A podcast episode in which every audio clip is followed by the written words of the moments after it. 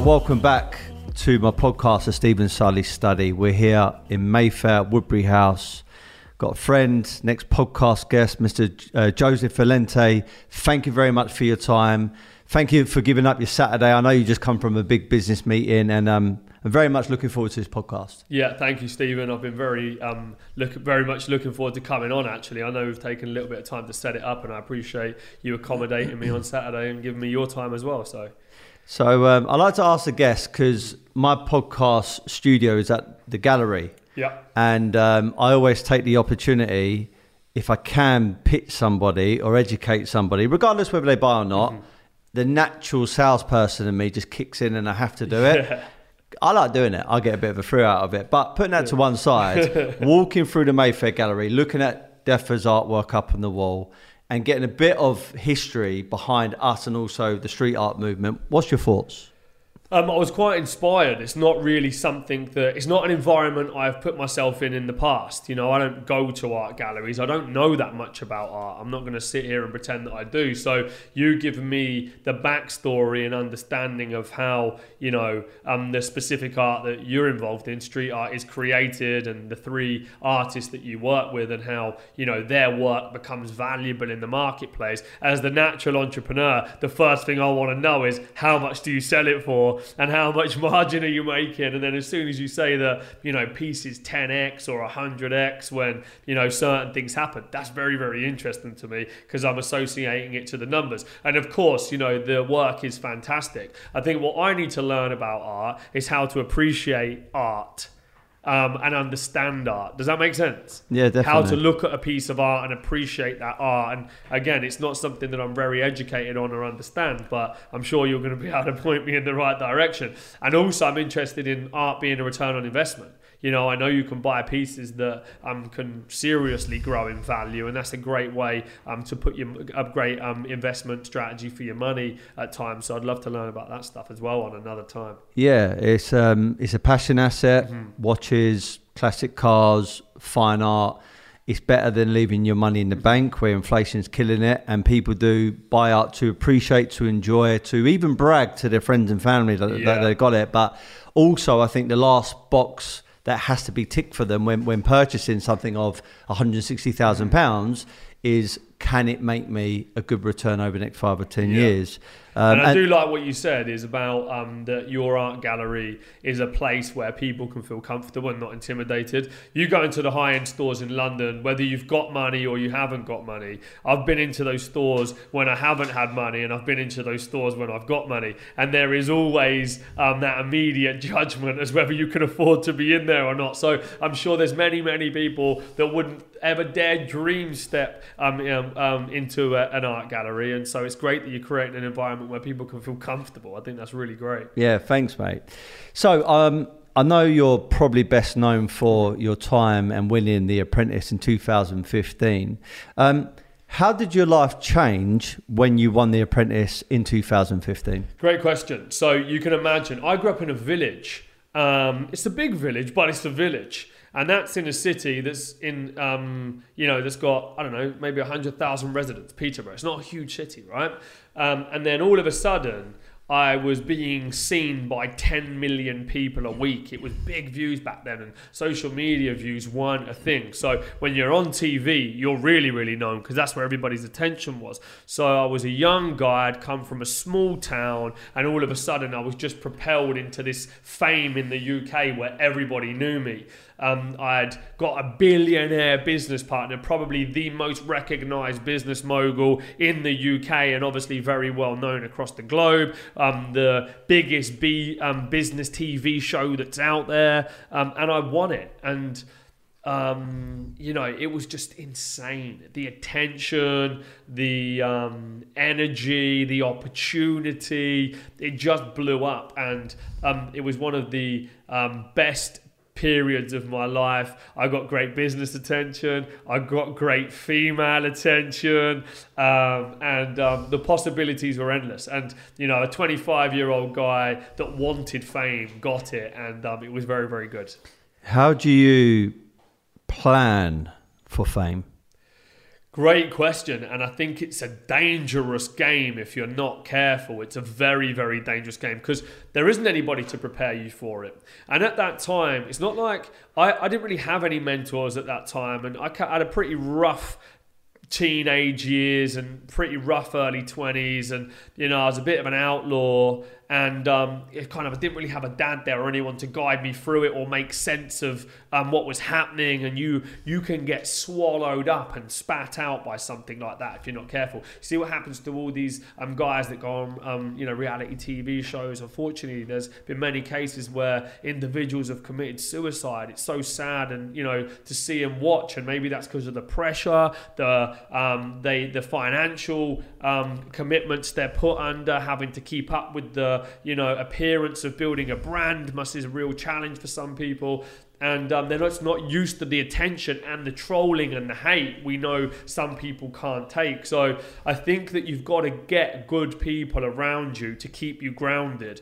And I definitely took off, um, you know, and um, and uh, I probably touch, I hit the ground and then I went up and then I hit the ground and I went up probably a few times along that way. And I'm probably still feeling some of that um, still now, even after all these years. It was such a buzz. The high, it was such a fucking high that when you go up, yeah, you know what's coming after. Yeah, you're going to come crashing down. And, um, when I won, it was just like the ultimate. It was the fucking ultimate. And um, then when I to, when it all stopped, it was like because every week it was a build up for like 11 weeks right? Every week it was just getting higher and higher and higher and i was getting more and more famous and the i knew what was coming and then all of a sudden the show just stops. And then you get attention after that but the media then starts to stop very very quickly. And then the realization was i had to go back and run a plumbing business. And i was getting um, sucked up into all this fame and you know being in London and going to these shows and awards and you know events and all of that type of stuff. And that's not realistic. That doesn't pay the bills. And um, you know that's not a, a that's not a, a main a lifestyle that you can maintain. You have to get serious about your day job as well. So that was very difficult for me. I kind of did come back to reality and I think I went on a um, mission to find the next buzz um, for many, many years after that. So, becoming Lord Alan Sugar's business partner, mm-hmm. is it a blessing or a curse for Lord Alan Sugar to be your business partner? Okay, is it a blessing or a curse for me? Yeah, okay, good. I mean, it's definitely a blessing. There's nothing that I can say that's a ne- there's there were challenges, but it definitely I would be the most ungrateful individual if I sit here and said that um, um, I, I, will I will criticize Lord Sugar, but I have the utmost respect for Lord Sugar. He picked me. He chose me. He didn't have to, right? He took a punt on me. And um, God knows I'm a wild card, and I well I was a wild card back then for sure for him, and he still went with it. So got the utmost respect. Now I wasn't expecting, I didn't get what I expected to get from him, but I still got the opportunity, which changed my life, and I forever got that title. So, you know, um, we weren't friends. He wasn't friendly. He didn't care about your family. He didn't care about what happened outside of the business meeting. You sat down, you spoke business, you left. There was no hellos, no goodbyes. How's your day been? It was literally the most savage I've ever interacted with somebody up until that point. I didn't know there were people out there that were that tough and that ruthless and and with so little empathy. But you know what? I fucking loved it because I don't like to um, small talk in a lot of cases. I like to talk, but I don't like to small talk. And um, I know you know where you stand with a guy like that. There's no bullshit. There's no lying in him, and you know where you stand, which I appreciate. I'll tell you a story. Christmas morning, because I won the show on the 23rd of December. Christmas morning on the 25th of December, got to my mum's. Um, she handed me a glass of Bucks Fizz, drank it, yeah, and um, got started to feel a little bit tipsy. So I was like, right, I'm going to email him. So I emailed him and I said, Lord Sugar, thank you so much for the opportunity. You've changed my life. I'm, you know, this is going to be the most amazing thing that's ever happened. I won't let you down, blah, blah, blah, blah, blah. No joke on Christmas morning, I got back um, something like, don't ever email me um, anything like that again. Only um, respond to me in bullet point format. And that was it. I was like, whoa, on Christmas Day, I went and showed my mum, and she was like, geez, you know, um, now you know who you're dealing with. And so, yeah, um, definitely wasn't a curse, definitely was a blessing. Had its challenges, but I am a greater man for that experience. Um, part of the reason why I asked you this question is I've, I've been uh, very, very blessed to interview a lot of good people, people like yourself and people in the sports field, etc. Um, one of the individuals that you definitely know is Mr. Mark Wright. He's been Yeah. on. He's been on twice now. The second episode isn't actually out yet, Nice. and he recently has just sold his company with Yeah. Lord Alan Sugar for reported, according to the Sun newspaper, which I can't say they're the most accurate, for, Yeah. for ten million pound. And he did say to me, Mm-hmm. And you could probably vouch for this, that what you see on TV is actually how he is. He's very direct and he can be blunt at times, but Yeah. he's black and white. And the good thing about that is, like you said, your quote, you know exactly where you stand with Mm-hmm. them. With an individual like that, there must have been spats, rows, and big disagreements. Can you share any disagreements that you had with Alan Sugar? Yeah, I mean, absolutely. I was the first apprentice to buy him out. So, um, you know, I, I ended the relationship on my terms. I was the first one. And, um, you know, I am a I am a rule breaker. I hate authority. I was kicked out of school when I was 14 and a half. My dad left when I was 13. I haven't been used to anybody telling me what to do for a very, very, very long time. Then to all of a sudden go into that world where you have a figure that effectively thinks they're in charge of you, you know, Lord Sugar or not, I don't back down either. Um, so, you know, I um, I um, I remember going into one of the board meetings and um, before he started, he was um, he said, right, can you stop fucking posting on Twitter every single day with these motivational quotes and all of this bullshit? I brought you in as my business partner to run a fucking plumbing company. I didn't bring you in here to spend all your time on social media. Literally screamed in my face like that. And I was like, whoa, listen, you're my business partner. You're not my dad. Please don't um, tell me how I should operate outside of my business. That was one thing. Um, there were other instances where um, you basically get with the investment, you get the money, they they give you the money. Within a week, a quarter of a million landed in my account after the show. They honour that. Um, they do charge you back for all of the services that they apparently give you. The finance the PR the all of that type of stuff. And they and they charge through the nose for it and start clawing back their investment very quickly um, but there was an FD, an assistant FD, and this junior accountant guy, and um, they were Lord Sugar's um, yes men.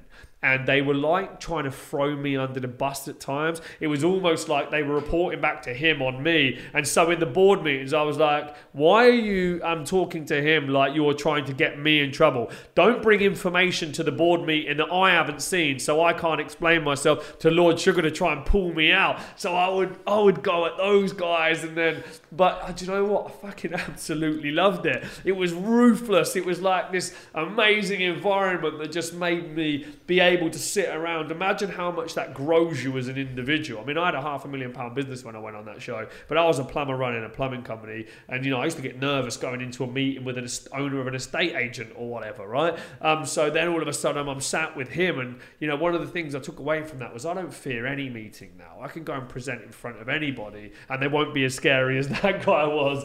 Um, and then one day, two years on, I, I, uh, I, I'd, I'd spent quite a bit of the money. The business had grown to over a million in, in 12 months, so I doubled in size. Um, I'd learned all the lessons they could give me about financial infrastructure, but they couldn't give me any more. There wasn't anything else. And then I was going to board meetings and they saying, right, what are we going to do now? What's our plan? What's our move? Da, da, da, da, da. I said, You're, I'm, I'm, I got into this not for you to teach me how to do accounts, but for you to guide me on how to build a national business and how to scale and become like you. I want to be like you. I read um, your book and I want to build Amstrad and I want to follow in your footsteps. And I thought we were going to go on to conquer the world together, not be like this business that's just got a little bit of time. How naive I was.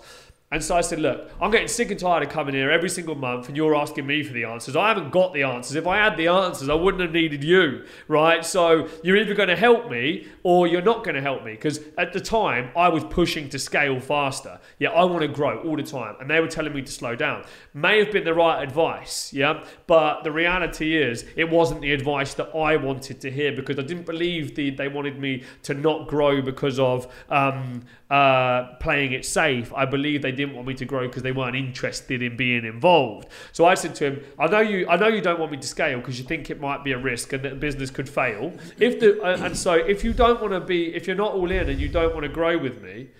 If you're not all in and you don't want to grow with me, then um, let me buy you out and I'll take it alone. And if it fucks up, I'll take the responsibility for it. And you walk away scot free. So get out now because I want to grow. Yeah. And um, he looked back at me and said, No one's ever spoke to me like that. I respect you for what you said. Come back to you in 48 hours.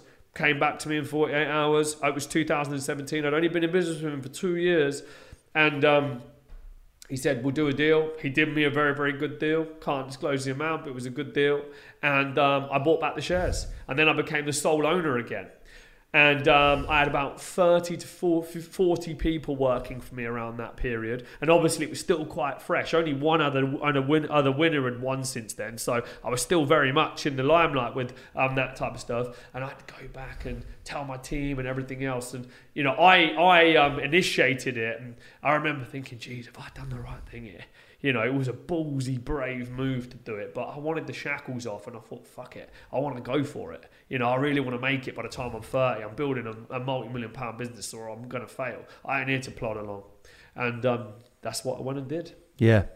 So the company was called Impra Gas. Impra Gas. Yeah. Um, he obviously bought in 50%. percent mm-hmm. uh, and then obviously you, you hit the ground running and, and, and you pushed on. Um, you mentioned Charlie Mullins. Mm-hmm. He's been on my podcast twice. I think he's a great guy. He's a ball of energy. He's mm-hmm. he's nuts, but he's an inspiring man. Yeah. And um, I'm a bit like you. I've got my sights on becoming a billionaire. I do not know how I'm going to achieve it, but I always say to myself, keep on pushing, pushing with that narrative because even if you don't get to billionaire status and you sell out at 500 million, you've done really, really well. Absolutely. But Charlie Mullins close to 150 million. That's still a very, very good achievement. Mm-hmm. Did you ever believe that Impra Gas could be as big as Pimlico Plumbers? Um, yes, and I believed I could um, dominate them. Absolutely. Why? Because that's who I am, and I wouldn't I wouldn't do anything. I want to be number one in everything, so I'm going in to fucking win. You know, I don't give a fuck who Charlie Mullins is, and I love him and I know him very well. But you know, back then I didn't know him, but it doesn't matter to me. It's like anyone that's in my way is going to get crushed. I'm going for pure domination. I want to be number one. That's how I operate. That's what turns me on. That's what excites me. I'm not here to take part. Um, and um, I remember I took a lot of inspiration from Charlie Mullins. Impra was built on um, the same ethos that Pimlico had. I watched a documentary on Channel 4 when I was like 16 um, or 17 of Charlie Mullins and they had this Pimlico Bible and they their brand. And I remember going into Impra when I started the company, I went in to build a brand. I didn't go in to build a service business. I went in and built a brand. I chose Impra because I didn't want to call it JV's Plumbing and Heating because Impra Gas meant national corporation, um, and um, that could be a big business.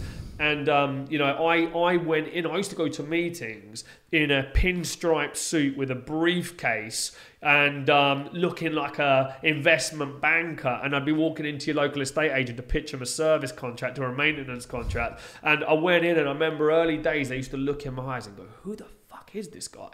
And it meant that I was breaking the norm in the industry because everybody else went in as dirty tradesmen. I remember is what he said. Tradesmen go in with their trousers around their backside, dirty, late, you know, unorganized. If you can do the basics right, you will um, blow up. Don't um, invent the wheel.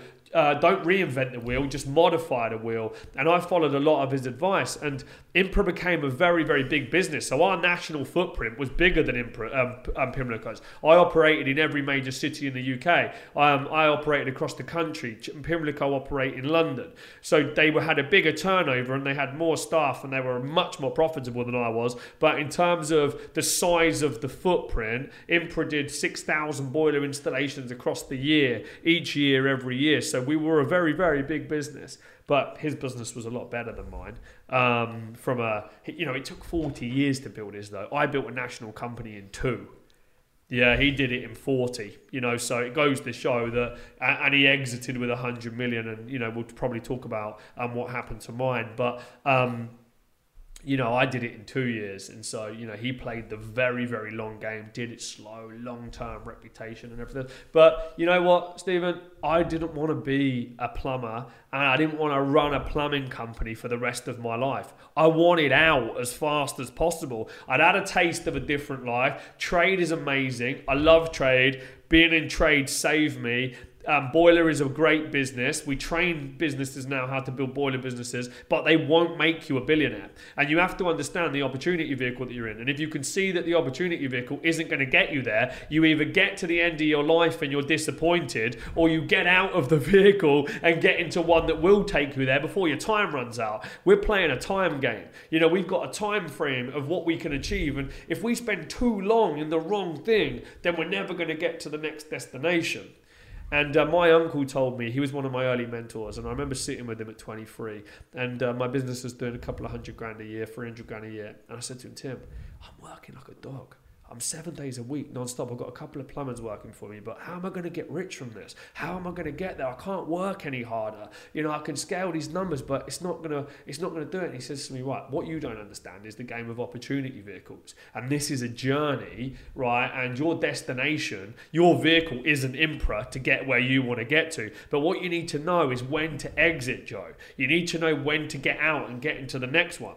So you leave your house, you get into the taxi. The taxi takes you to the bus station. The bus takes you to the train station. The train st- the train takes you to the airport. The airport takes you across the other side of the world. And each one of those vehicles can travel a little bit further and go a longer distance and um, in a different and carries you in a different way. But you've got to know when to get out your opportunity because if you try to take a taxi to Australia, you're going to get to Dover and you're going to fall in the sea. So not every business is designed to take you down. Wow, what a lesson! Uh, it took me eight years to learn that lesson. I wish I learned it um, earlier. It's a powerful, powerful analogy that, um, and it's one I'm definitely going to be using and, and, and re- remember. Good. Um, so I've listened to a few of your interviews before, Yeah. um, and there's obviously what I saw on TV with The Apprentice. There's obviously what I see on social media. There's the interaction we've got now. You've got this passion. I know where it's because you're part Italian or what, but the passion, there's a bit of aggression under there. There's there's confidence. There's this brashness, and I think that can serve a lot of good entrepreneurs, good salespeople, and you can achieve a, a, a lot of things like that. But you did mention something in some of your podcasts, mm-hmm. a bit of being a bit vulnerable, Yeah. which was you need to find stuff, and you can easily get bored because if you don't find that thing to keep on giving you the hit, you can mm-hmm. easily find yourself going into depression, Yeah. and it's a bit of a weird thing to to think that someone like yourself, who's very confident, mm-hmm, mm-hmm. can ever I could ever think that you could actually fall into depression. So, tell me a bit more about that. What do you actually have moments where you feel really depressed? Absolutely. I mean, I, I, I do think that I might be bipolar. Um, I've definitely got ADHD. I might have bipolar. Um, I'm just so up and down. Um, if I'm really happy, I'm really happy. If I'm not, I'm really not. And um, and I have to constantly be focused on the next achievement to keep feeding the energy so that I feel like I'm growing. The second that I become um, stale or I feel like I'm not moving forward, you know, it's not a good place. I go into a dark, dark place, and um, you know, and and it and it's. I'm, I'm really good at snapping out of it, but I do go, I'm, I'm either really up or I'm really down. I probably don't show the downside, but I feel it inside. I hide it very, very well, but I, I, I, I, um, I, I have to, have to uh, feed the fucking beast you know, and, and, and that's what it probably is. It's the beast needs feeding. Um, I listened to Tyson Fury's um, uh, his first book uh, or his second one. I can't remember what it was, but it was around the time. It was after his um, second match or his first match with Deontay Wilder, and um, you know he'd say that he'd have this real um, you know elevated feeling then all of a sudden he'd be in darkness. It didn't matter what he'd achieved. You know he'd win the championship and then all of a sudden he felt empty and it felt like nothing. And I have that feeling? You know and a lot of people have asked me go and see somebody. Go and be count um, go to a counselor. Go to um, speak to someone. And I never have because I just keep moving forward. And probably I should do because it is it, it is very impactful but you just get used to managing it um, but you know that emptiness, and all of a sudden you kind of I really struggled to appreciate the things that I've done for very long. Like The Apprentice, it was like done it right, it's done as soon as it was done, it was over, and I wanted the next thing. And it was like, I've done that now. So what? You know, I'm not going to get hung up on that. What's the next thing? What's the next thing? And I think that's a blessing and a curse because naturally it drives me to always go for more because I'm not content for a second. But it also means that I'm constantly living my life in a state of. Um, I'm just not happy with where I currently am. Um, and that's not good for relationships. It's not good for people around me um, um, a lot of the times. And, you know, it makes me unpredictable, I suppose, in, in some scenarios. But yeah, it's, it's, it's a difficult game because when you want such big things, um, if you don't get them, then you know it can be damaging. And if you um, if you're content, you don't chase the big things, so you can't have it all, right? The uh, two quotes that I pulled from one of your conversations is you said that when you were younger, yeah, you were an angry kid, and then the other one that you said because I don't know much about this other part of the story, yeah. is you hated your dad. Yeah. How true is that? I mean. I hate to talk about him too much now because he died last year, um, and Sorry he died. To hear that as well. Uh, thank you. Um, and he died. Um, he died um, not in the greatest way. He was an alcoholic. His life was really bad, and um, I hadn't seen him for many, many years, and he wasn't living in a great place, and um, you know, it was, it was horrible, really. But he left when I was thirteen, and I wanted him to leave. I hated him because he was an alcoholic. He didn't work. He was a horrible person to me most of the time. My sister and my mum, and um, he he was just it was just horrendous. You lived in fear a lot of time as we were brought up. You know, you lived in fear when somebody drinks so much. You, they're so unpredictable, and um, so you're constantly living in fear. You never know what's going to happen, what he's going to be like when you get back from school, and that was every day for years and years and years. And so you know that really does take its toll on your family and I saw how he treated my mum and I fucking hated him for it. And um, I wanted him gone as soon as possible. He left at 13. I didn't see him. I saw him one or two times and then I didn't see him for years and years and years. Showed up in my life when I was 28 years of age. Um, after all the apprentice stuff and everything else, never heard from him.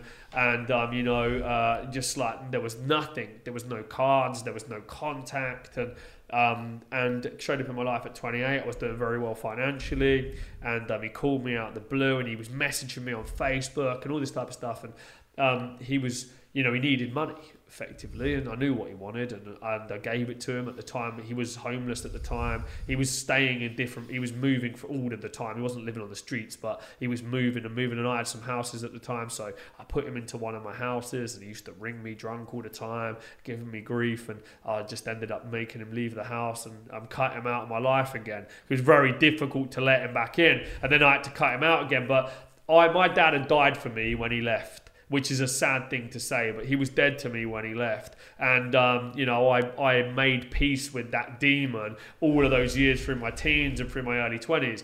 And then when he died, it really impacted my sister because she saw him, but I didn't see him. So you know, I um, didn't get too emotional about it, and I'm not emotional about it now. It's it's it is what it is. Um, it, I am really disappointed and really sad that I wasn't a bigger man and I couldn't have gone. I went I went to the house where he was living and it wasn't good. And you know I do live well and I ha- I have money and I could have looked after him better, but I tried to and um, he just chucked it in my face. So I felt disappointed in myself. I felt disappointed in the fact that I should have gone. I never got to make peace. And granted, he's my dad, but I'm now a 33 year old man. I'm a bigger man. I should have gone and I didn't, and now it's too late.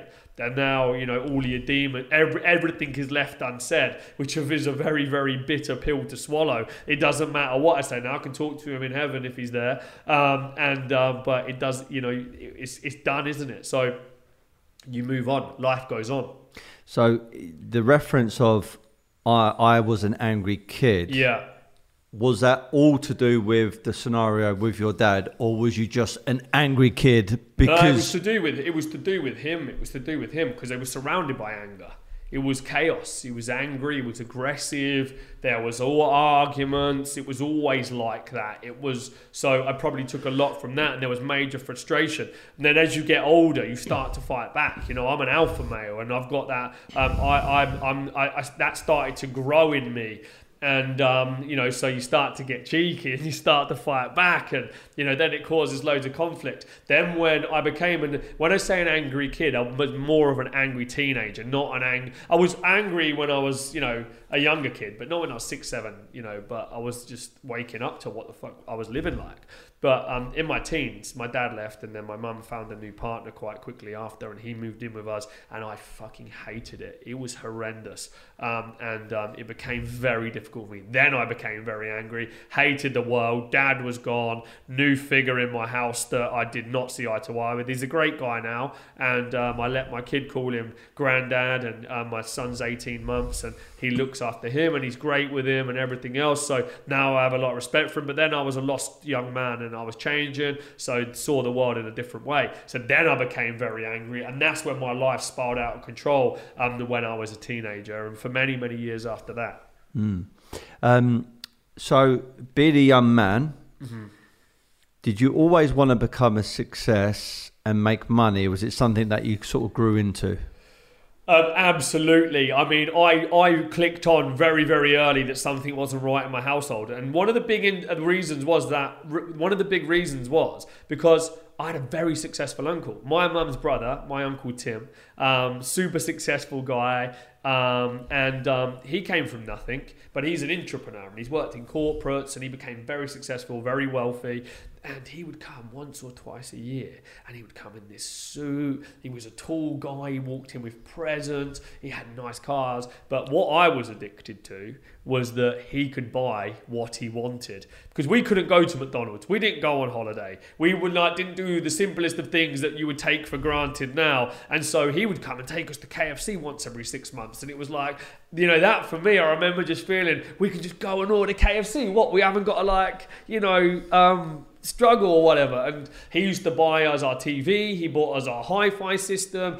The reason that we had loads and loads of presents at Christmas in the early years was because of him. Um, you know, I'm careful when I talk about this because I don't want to disrespect my mum because she worked three jobs and she did very well. And we didn't go without. We weren't really really broke like you know we were um, in poverty poverty but we did really struggle and i wanted everything i wanted i was one of those kids that wanted everything that wanted it, and I couldn't understand why I couldn't have it. I want it, so I want it, and that I'm still like that now.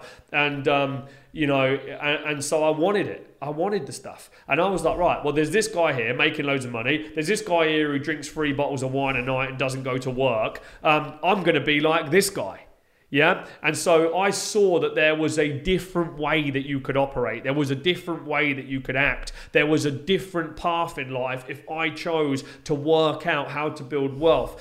And my mum deserved better. So I started Impra, my first business. One of the big reasons was for her because I wanted to change her life and put her into retirement. And when I built that company and went all through the pain that I did, my goal was to put her into retirement and to pay off her mortgage. And I achieved that by the time I was 28. And um, that was one of my big drivers. You know, there's another story to tell about when that why disappears, you get lost again because you lose your purpose. But, um, I knew very, very early on that I wanted to get rich. I knew very early on that I wanted to change my stars. And I do believe that there are many people out there, council estates, people struggling, and their family and everyone around them are all doing the same things. So they don't get to see somebody that's um, either their blood or um, familiar to them achieve success. So then guess what they do?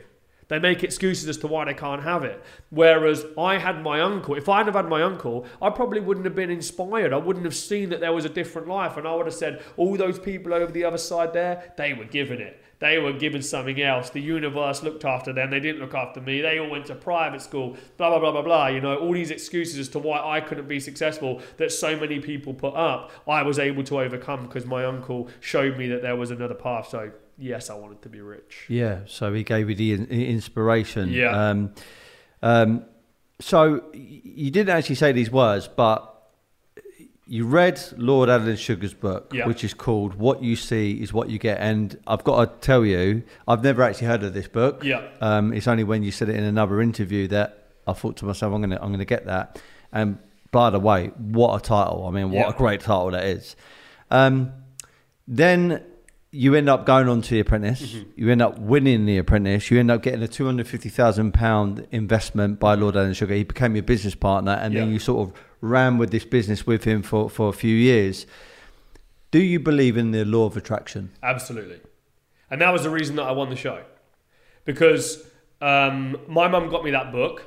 I hadn't read a book since year five, year four. You know, I probably didn't even read that much then. And um, I just got back from Australia. I was a qualified gas engineer, quit my job at 21, flew out there, sold everything, went and lived my life, travelled around, had a great time, came home. Then it was a couple of months, it was Christmas. I was back in the same job, depressed, unmotivated, didn't know where I was going. Got me this book. I picked up the book, and literally the first night I read it till five in the morning. I must have done that much of the book. And it just changed my DNA. Like, it literally lit a fire in me. I felt this change. I can't even describe it. My my whole being just changed, and it was like this new awakening to that it was possible. We said before this um, show, you know, um, that there was, you know, when you see a, see somebody that is actually they're just human. They're not godlike that you put on a pedestal of why they've been successful. When you get to know them or you see their story, it becomes real. And it became real after reading that book because Lord Sugar came from nothing. I felt like I'd come from nothing. And if he could do it, then so could I. That's always been my attitude. If you can do it, then I can do it. And that gave me the permission after two weeks because I read it over two weeks. I couldn't put the book down. I drove the people around me mad because I was just, I'm going to start this business. I'm going to do this. I'm going to be a billionaire. That was when all of that started. All of that um, narrative started and it started to become real for me. So I quit my job on the 31st of December, took out a £15,000 loan from Tesco's overnight and started my business ImpraGas. I had no business plan, didn't know about business. You know, I was a plumber and um, this book inspired me to go for it. Fast forward three years. Yeah, I quit my job because of that book. 50 grand a year job. Everyone said I was crazy. They said I didn't know about business. They said I would screw it up. And, um, you know, what would go on when you'd risk all this money taking out a 15 grand loan? Like the people around me, that was loads of money to them at the time, you know. And um, it was like, it may as well have been a million quid. And um, three years later, that same billionaire okay, who's I'd started the business off the back of reading his book, bought half of my company for 250 G's. Now that isn't coincidence.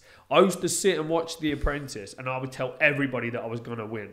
Everyone that I was going to win. I used to vision it. I could see it. I just, it was just, I'd spoke it into reality for so many years, and I just knew. I used to tweet Lord all the time. Thanks for the meeting. Can't wait to see you. Can't wait for our next meeting. Just like making up these, probably a bit weird and stalkerish now, thinking back about it. And when I won, they started, they went back to 2013 and were publishing all of these tweets of me just randomly tweeting him saying thanks for the meeting and stuff, which never happened. And they said a story came out was was the apprentice winner picked many many years before, and I'd never met the guy all these years before, but I was just putting it out into the universe, and eventually it returned.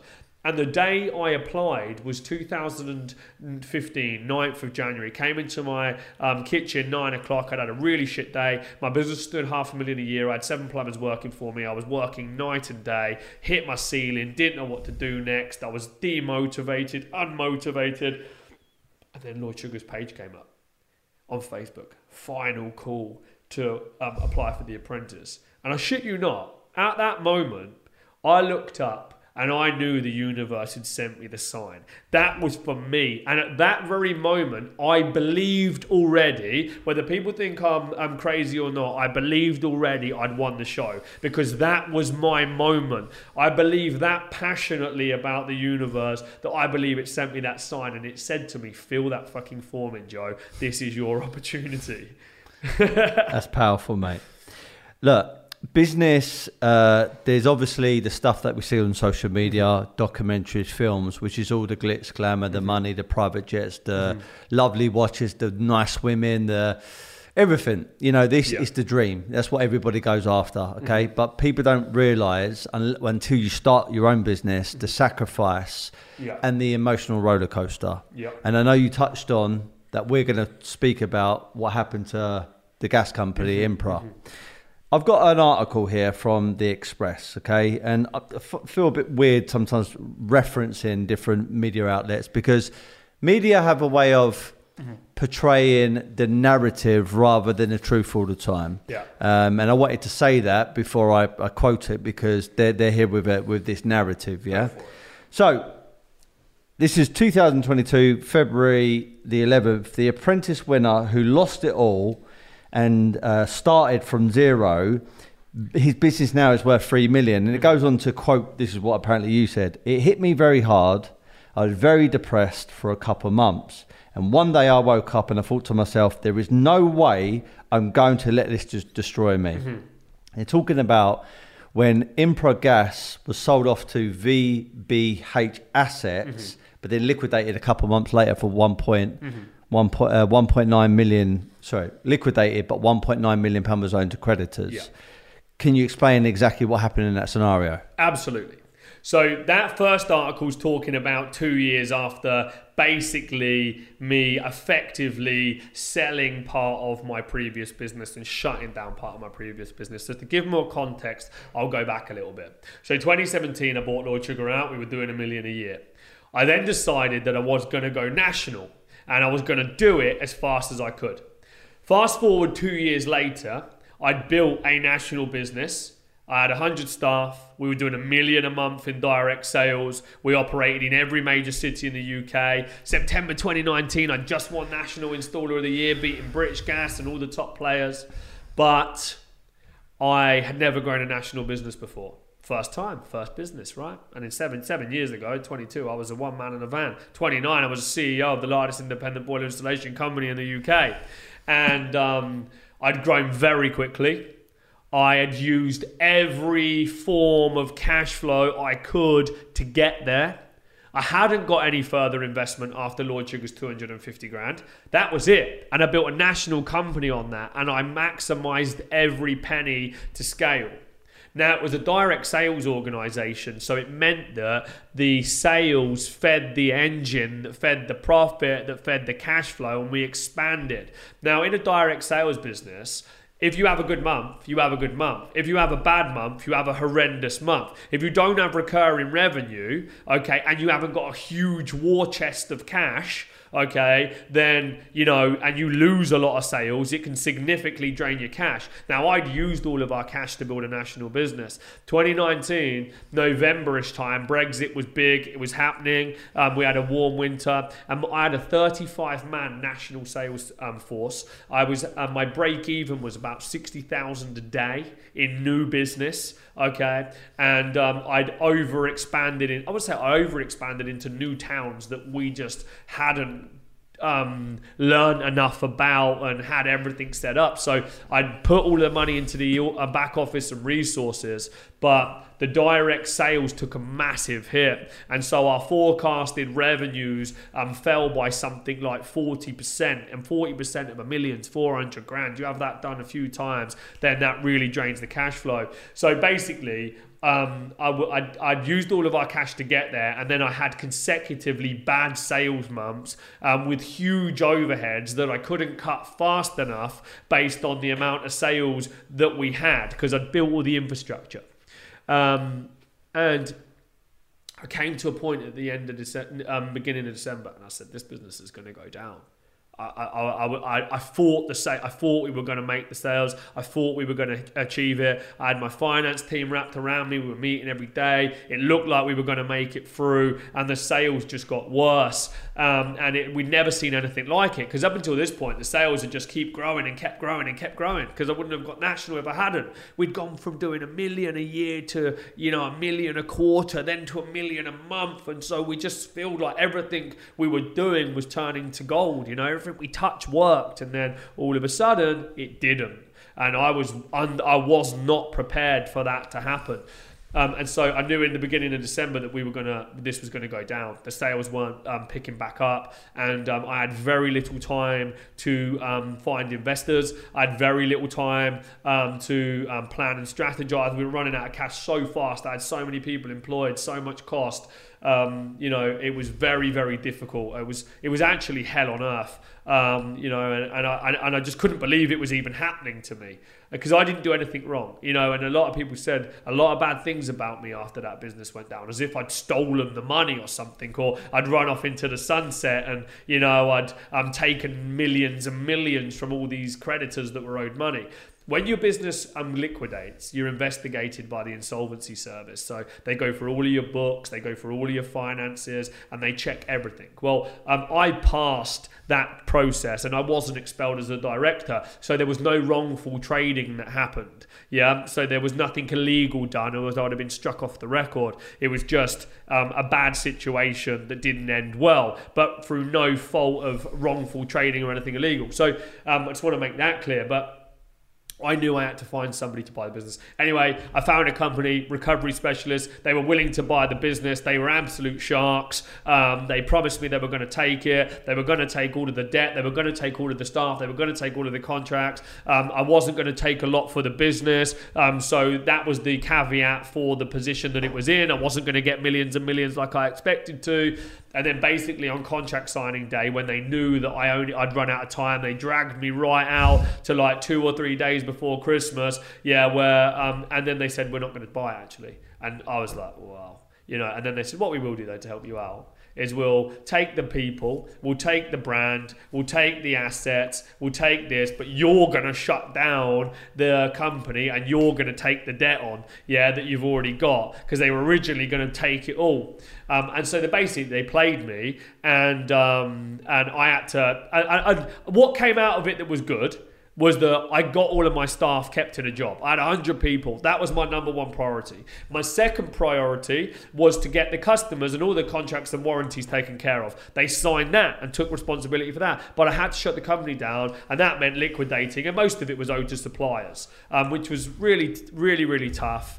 Um, it was horrendous. I didn't want it to happen to them. But as I said to them after, you were back in a business that was growing extremely quickly. If you couldn't afford to lose the money, you shouldn't have overleveraged the credit that you gave us. Um, and you should have that credit insured as a supplier. And that's how the process works. I've not done anything um, wrong here and I haven't taken the money out. Um, it was a risky business back in a fast growing business. And unfortunately, it hasn't worked out. But I've created a new company with these guys and they're going to trade with you and they're going to keep the sales and you're going to be able to build your profits back with them.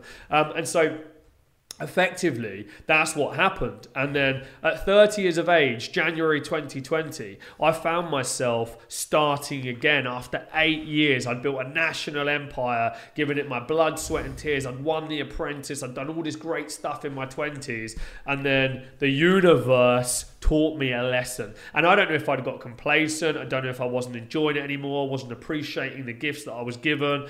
And um, I believe the universe said, You need a wake up call, Joe, and uh, we're going to take everything from you, and you're going to learn the hard way. And I think they stripped everything that I had, and um, they wanted to teach me, they wanted to prepare me for what's to come you know, and that's what I tell myself to make it feel okay about the situation. But it's if we can do this to you at 30 and you can survive it and you can come through this and you can bounce back, you will be able to go on to be a billionaire because we're going to put you through hell now.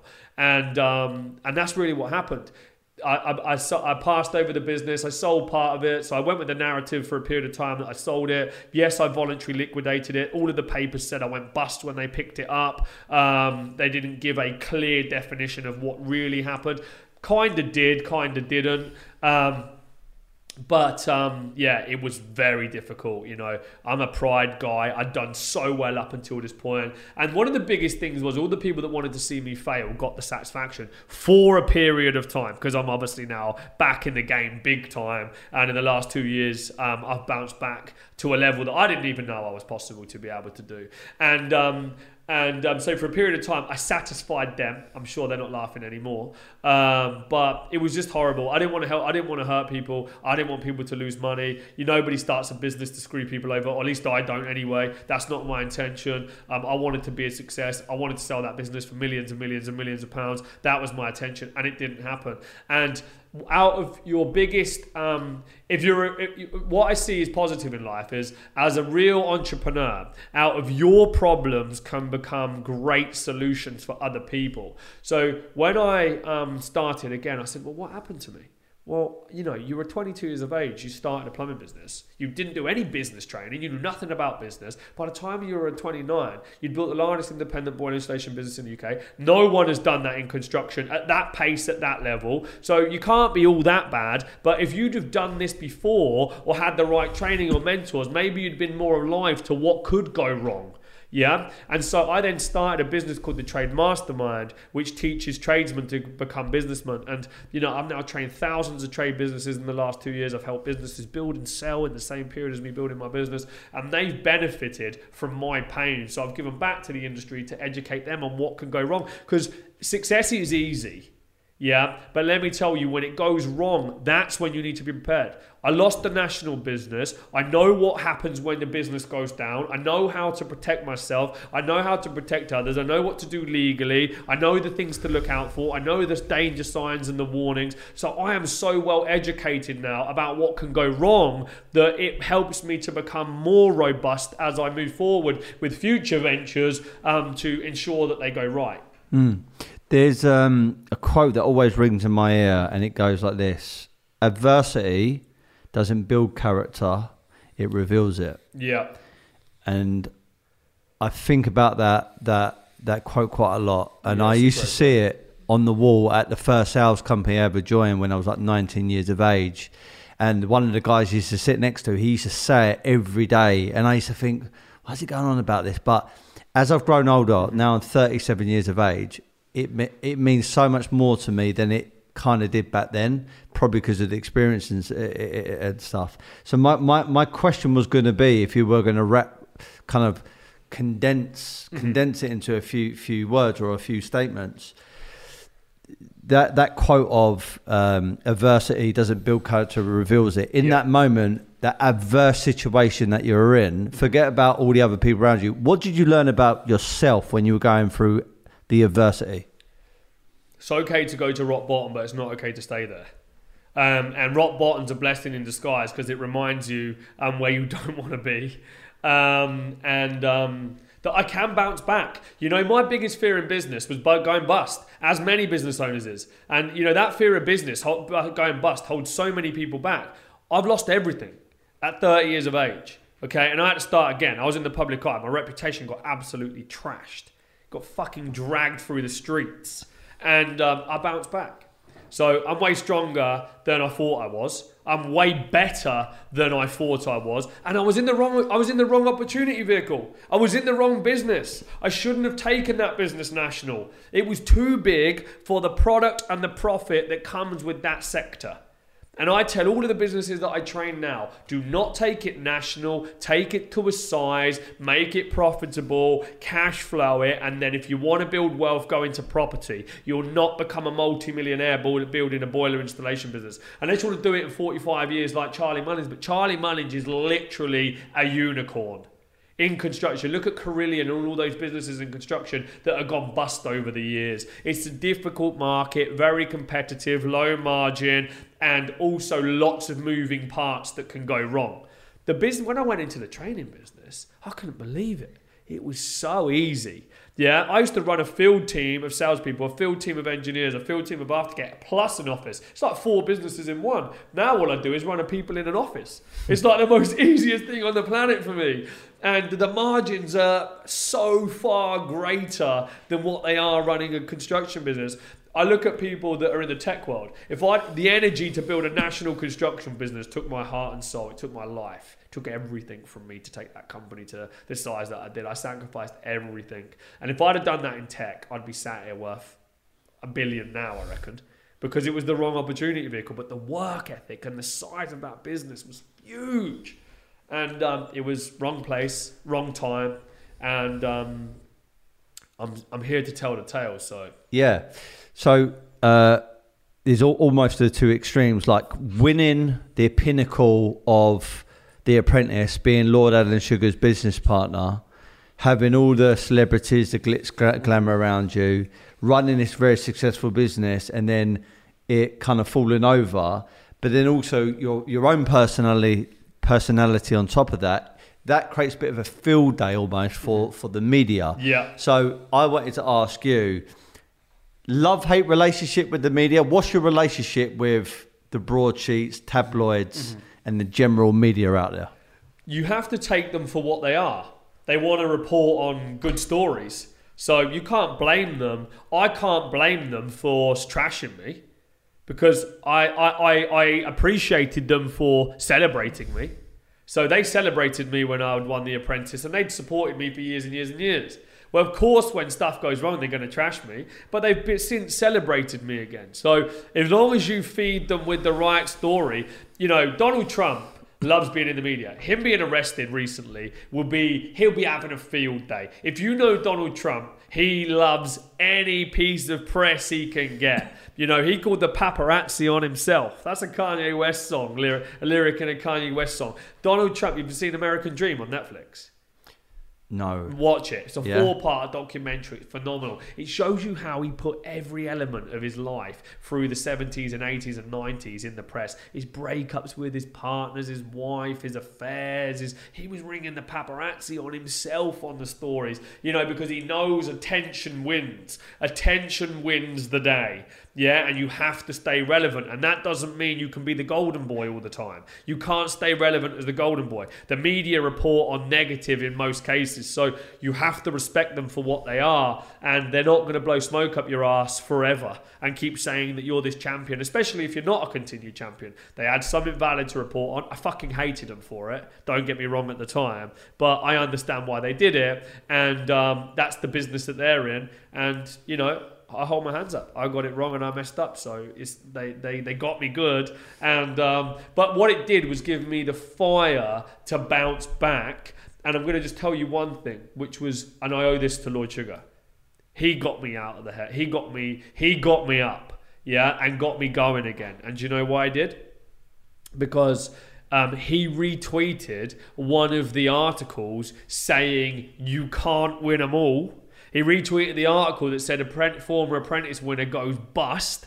He retweeted the. I, I was in bed, depressed, didn't want to get up for a couple of days, and um, I'd seen this article. I see him retweet it, and it said it said you can't win them all. And now this guy thinks he can teach businesses how to do business. And I and I rose out of bed like an eagle from the like a phoenix from the flames, and I was like, right, I'm gonna fucking show you. And Lord Sugar, if you're listening, thank you very much for that because you literally gave me the fire to prove you wrong. And that sometimes is what you need. Um, you can take anger, you can take um, um, um, being upset. You can take any emotion and channel it. It's all energy. Channel it into something positive. And it lit a fire inside me. And he helped me again. I don't know if he did it on purpose. Maybe he is smart. Maybe he really did want me to get up. Or maybe he wanted to kick me when I was down because I'd bought him out and I'd said some things about him in the past, maybe on podcasts or news or whatever. And um, he wanted to show me. But I retweeted him two years later and I said, listen, thanks very much for that tweet. I went and found it on the exact same day.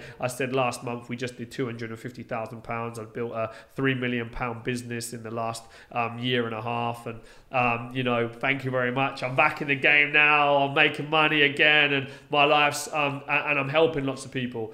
Maybe a bit of an arrogant tweet, I don't know, but I kind of just wanted to show him to see it to say, you know, I've, I've probably grown a faster startup than any of the apprentice winners have on my second time round, and it was all thanks to you. Um, I've had a few really good people on my podcast recently from the business world. Yeah. I've had a guy called Dean Forbes. If Yeah. you don't know him, look him up. Um, he's exited four companies, um, and he's only 44. And the last one was last uh, a year ago for a billion euro. Um, he was going to become a f- professional footballer. He failed to actually qualify. He was at Crystal Palace, and his two mates, Rio Ferdinand, Kieran Richardson, went off to become these elite Premiership footballers who play for England, and he, he didn't. But he found himself in the business world. Then I interviewed a guy called Cole Hartley. You probably know him. Yeah, he Uh, the lives just up the road from me. and then also Charlie Mullins. Yeah. And even though they're from different sectors of business, they talk about the same thing, which is culture. Yeah. You've got a business now which is turning over 1000000s Mm-hmm. and millions of pounds. You had a former business that was turning over millions and millions of pounds. And what comes with that is a team. Mm-hmm. Culture. How much of a big part does culture, that winning culture, play in your empire? Um, I think it's fundamental, and I think it comes from the top. I think the CEO has to build that culture, and our culture is be better than you were yesterday. And everybody that shows up to our building needs to know that today they need to be better than they were yesterday. We're looking for continuous, ongoing improvement.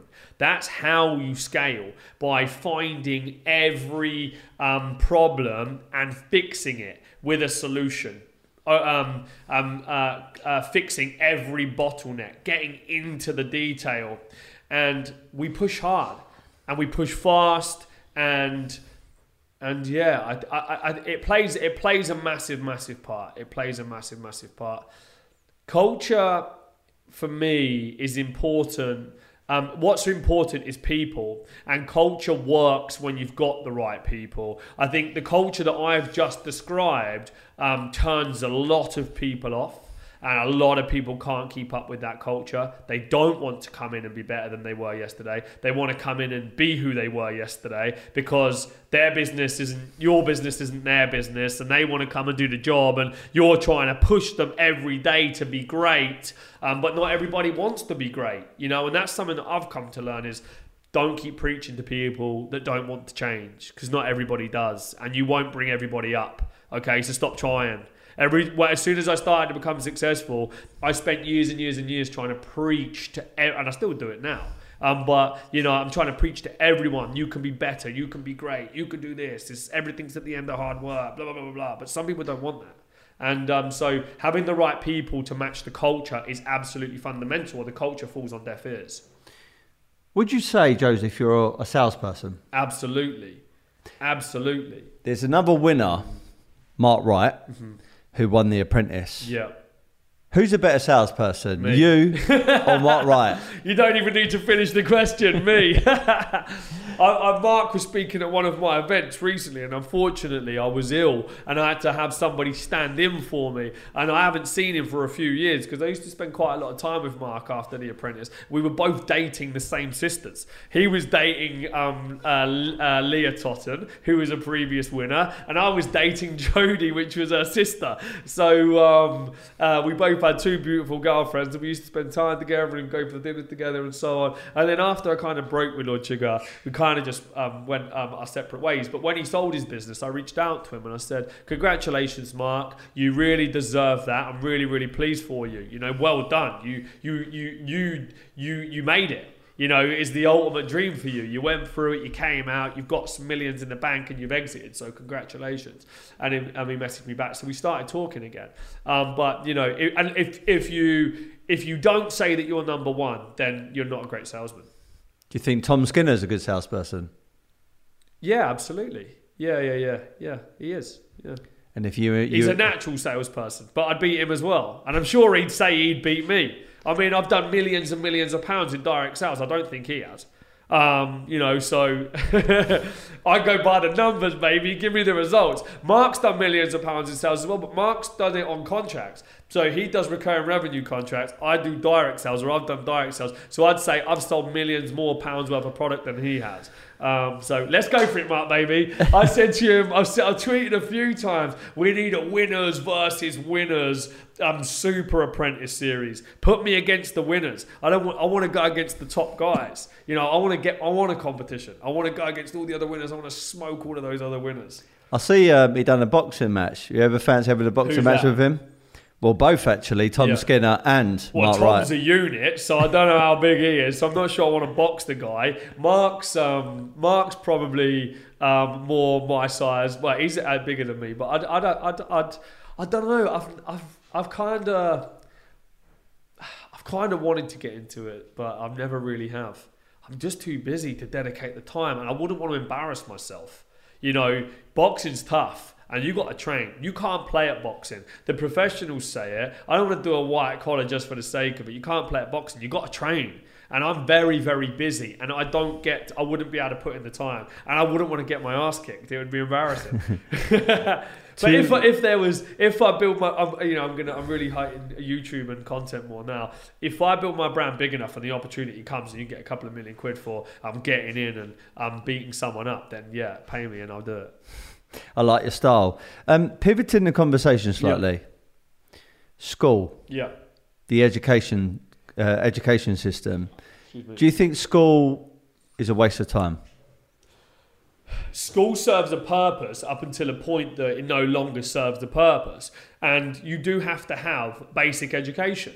You know, you don't want to be in a position where you can't read or write or you can't do basic maths because it, it will hold you back. I mean, there are things that hold me back now. I'm terrible at IT. I'm really bad with computers and it gets in the way all of the time. But I'm, I am a good um, I am a good delegator, so I don't have to have to, I don't have to do it myself. But luckily, I've got you know the finances to be able to pay people to do these jobs, um, and you don't have to do them, um, but you've got to be a good delegator. But it serves a purpose. But you know the reason that I wanted out of school, and I and I've got myself expelled. It wasn't by accident. I was knew what I was doing every day when I was coming in causing a problem. I wanted them to throw me out. It was absolutely my end goal, and I got it um, because I don't want to go to art and being told that I can't draw when I know I can't draw. There's no point telling me I'm a failed artist if I know I can't draw. Does that make sense? You know, if I can't, if I go to science and um, I, I'm not interested in learning it and I fail your test, that's because I don't want to do science. It's not because I'm an idiot. It's because I don't want to do it. If I wanted to do it, then I would do it, but I don't want to do it, so stop making me do it. And so I believe at 14 you should be able to exit and you should be able to go to work. And, um, you know, none of this staying to 18 um, bullshit. It was to stay in, in, in by 18, I was already a qualified plumber. I was making 40 grand a year, you know, um, probably more than most teachers, more than what they make now. Um, and um, when I went to work at 14, at 15, I went and worked with a plumbing company for free for a year while I should have been in year 11. And I was a dream um, employee. I went every day. I never messed about, didn't disrespect the boss, didn't answer back. Whereas a couple of months before, you know, a teacher, I would swear at the teacher, I was horrendous. You know, I, I hate to look back and see who I was because I was very disrespectful, very disruptive. Um, I'm not proud of that teenage person that I was, and I would never want my son to act how I acted in school. Um, not a chance. You know, I, I, I don't um, think it was the right way or it was appropriate. All, all being said, I am going to put my son into private school. He's going to private nursery and he's going all the way up through private because the right and private is not just about the education, it's about the network, it's about how they mold you, um, you know, the individual that you become, communication skills and confidence and manners and respect and all of that type of stuff that, you know, for many years I didn't really have. Um, so I want him to go through the right education. And um, yeah, it, yeah. So you know, I, I think that um, I think that the education system serves a purpose up until a point. If you want to be a doctor, go to university. If you don't want to be um, a doctor, don't go to university. You know, there's no point going to university to do. Uh, psychology, and then you don't end up pursuing the career, and you go and work in a call center, and you get into all of that debt. You know, that's not what it's about. Now, there are some high income skills out there in the marketplace that currently are really in demand. Yeah. Facebook ads, sales, videography, shorts, logo design, funnel building, all of the new social marketing stuff. I launched the Valente University that I was telling you about previously because there's got to be a way for alternative education that um, you can learn skills that are in demand um, quickly without having to go through the system. People say, oh, um, you know, alternative forms of training in most cases are a scam. No, university is a scam. You're getting 50 grand debt to go and learn how to do a 30 grand a year job. That's the biggest scam on the planet. um, talk about school. Yeah. When I was younger, I literally had this said to me, because you're no, because you've been no good at school, Yeah. we're not going to offer you sixth form. Yeah. It's just they said it was pointless, and because your grades are so well not so good, or you're not you've not been very good at school. I always attended. I never bunked off. Yeah. but I was literally ADHD, dyslexic. I Yeah. just couldn't concentrate Yeah. they said you basically won't really amount to nothing Yeah. and i'm 37 so that was some time ago but i'm still hearing that same sort of narrative and opinion even today which i find very criminal what, what's the advice you would give younger people if a school teacher headmaster Mm-hmm. said to them you will never amount to nothing because you're no good at school Don't let someone else's opinion of you become your reality. powerful cool That's it. Where uh, where are we going to see you over the next few years, mate? Because I know you're very driven, got a lot of energy. You clearly know what you want out of life. Yeah. You're now obviously into this newer chapter of your life with your new business. A little bit more about the business, the goals, the aspirations, and what do you want to do personally? Like how much money, what sort of stuff do you want? Where are you going to travel?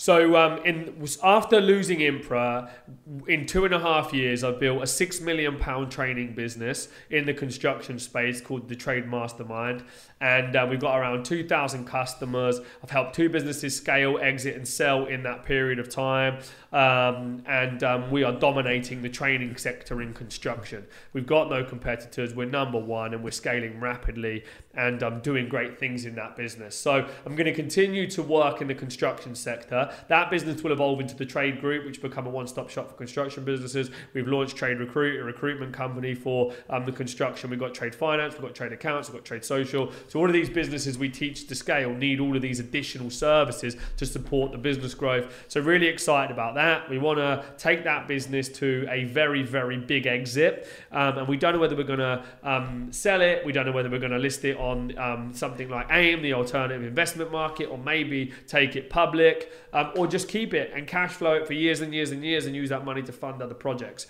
I've recently launched the Valente University because the construction industry is limited in size. Again, opportunity vehicle. I want to be a billionaire. I won't do that serving the construction market with just training and services. So I need to go for a much bigger market. If you can um, sell a one pound service to a billion people, you got a billion pound, right? So I need to go to a billion pound audience. So I looked at what Andrew Tate had been doing with the Hustlers University. He's made a huge impact, very influential on lots of young men, and um, has taught them some fantastic stuff. Um, and um, you know, has made a massive impact. Whether you like him or not, um, you know, that's um, you know, everybody's allowed their own opinion, but I think some of the things that he's been that he's done are absolutely fantastic, and um, um, the messages that he preaches in a lot of cases are absolutely spot on. And I think his Hustlers University, it's so successful and been so successful. You know, 250,000 subscribers at 50 pound a month is 2.8 million pounds a month in recurring revenue every single month, and um, and um, is helping a lot of people, is making a lot of money, and it's a great business and a great opportunity. So I thought, right, well, um, I like a lot of the stuff that he preaches. I want to give back and help young guys. I didn't have a dad, I didn't have a mentor. I've done everything by myself. When I go home, there ain't no one at home waiting for me to come and you know make everything right. I've become a man by myself, and um, that means at times I've gone way off the path and been around the wrong people and have looked for mentorship from the wrong people, the wrong circles. And if I'd had positive mentors very early on, I'd probably be a hundred times the man that I am today. But um, so I wanted to create a product that served a younger, much broader audience. So from 12 to 30 years of age, the Valente University targets mostly male, and there is a billion, 1.5 billion um, people in that demographic. And so it's a low ticket model. It will scale to that audience, and the Valente brand is something that um, I want to pursue. I want to go into the luxury goods market as my um, next big opportunity. Bernard Arnault, don't know if you know who that guy is, but he's the current richest man in the world. Goes between him and Elon Musk. He owns Louis Vuitton, Dior, all of the top luxury brands out there in the market. LVMH Group. Yeah, that's it, right? Yeah. So him, I mean, well, he's in luxury goods market. Why is he making so much money? Because his costs are low and his margins are high. You know, manufacturing costs very low, um, uh, selling it for high ticket, high margin, great business. And obviously, you know, he's attracting a. You, people think that that high end stuff is what the rich people buy. It isn't. Okay, and that's why he's got mass market. So I want to move into the Valente. Um, luxury goods market. One of the products that I'm going to sell and make first is the Valente belt, uh, a bit like a Hermes belt, and um, I'm going to charge a thousand pounds for that belt and I'm going to sell that belt as a minimum of a thousand pounds. And I've said that to a few people. They're like, you can't charge a thousand pounds for a belt. No one's going to pay you a thousand pounds for a belt. I'm like, watch me. Everybody said my whole life I'm not going to be able to do it. So that's the first point. Um, then I'm going to make some more luxury products around the Valente range, and I really want to do an alcohol brand. Okay, I really want to do an alcohol brand. Look at um, Conor and uh, uh, the Rock and all of these guys, you know, they've put they've put built their brands and they've associated it to a great alcohol brand, and they just exits are phenomenal. Um, so you've got to look for markets that are scalable and um, and um, you know that are mass market appeal. I want to be a billionaire. Um, I've made that very clear um, over a lot of the stuff that I've put out, and I want to be a billionaire because I fucking love money and I want to be um, rich, but I also want to help people. I'm motivated by helping people. Money is actually secondary to what I do. I'm passionate about changing the world. I want to leave a legacy. I want to make my son proud of me. I never ever want to let him down. I never want him to think about um, uh, me as I thought about my dad. I want to leave an empire for him um, and his sons and their sons to continue the family name for many, many years to come. What I do now will define the future of the Valente bloodline, and um, I'm on a mission to make sure that you know our name becomes up there with you know the Rothschilds, and you know the, the I want to be in, I want to create an institution and with my bloodline, and I'm the start. My son's going to be a hundred times the man that I am, but I'm going to, you know, like Donald Trump's dad, you know, gave him an empire, and then Donald Trump's taken it to the next level. I'm not going to be the Donald Trump because I don't have enough time to get to um, that bit, but I'm going to be the dad that makes his son. I don't say I make my son my son like Donald Trump. I'm going to make my son my son because my son is going to understand that he is his own man, but I'm going to give him the opportunity, and. Um, yeah, I like yachts. I like I like super yachts. One thing that I'm super passionate about is super yachts. I'm not. I, I, I'm, I like cars. Not overly bothered about cars. Like nice houses. Like nice apartments. Like nice places. But the super yacht is the one thing that I want. I want a I want a 500 million pound super yacht, and I want to live on that yacht. That's a good vision. Yeah, cool. I want to live on that yacht, and I want to help many many people. This is my last question to wrap up the podcast. Yeah. When I started my first business when I was younger, I come up with a mantra. Yeah. And the mantra goes like this Be happy, never content. Mm-hmm. Now, I've got my own interpretation of what that means. Yeah. I'm going to ask Joseph Valente, what does be happy, never content mean to you? Great question. And um, it's actually made me think that's probably my problem because I'm, I'm not happy because I'm not content but maybe I need to focus on the happiness, but actually don't attach contentness to happiness um, and divide the two. So maybe you just give me something great to think about. Being happy is about enjoying and uh, is about enjoying what you're doing, about being grateful for where you are. Not being content is about don't be satisfied um, for where you are. And I think understanding the two, um, you know, will actually make me um, more motivated moving forward. So thank you very much for yeah. that. Top man. You've ended well. Top man. Thank you very much for your time. Really enjoyed the conversation. And if everyone's uh, enjoyed this, comment, share, subscribe, all that good stuff. And remember to be happy, never content. Thanks very much, Joseph. Thanks, champ. Thank you.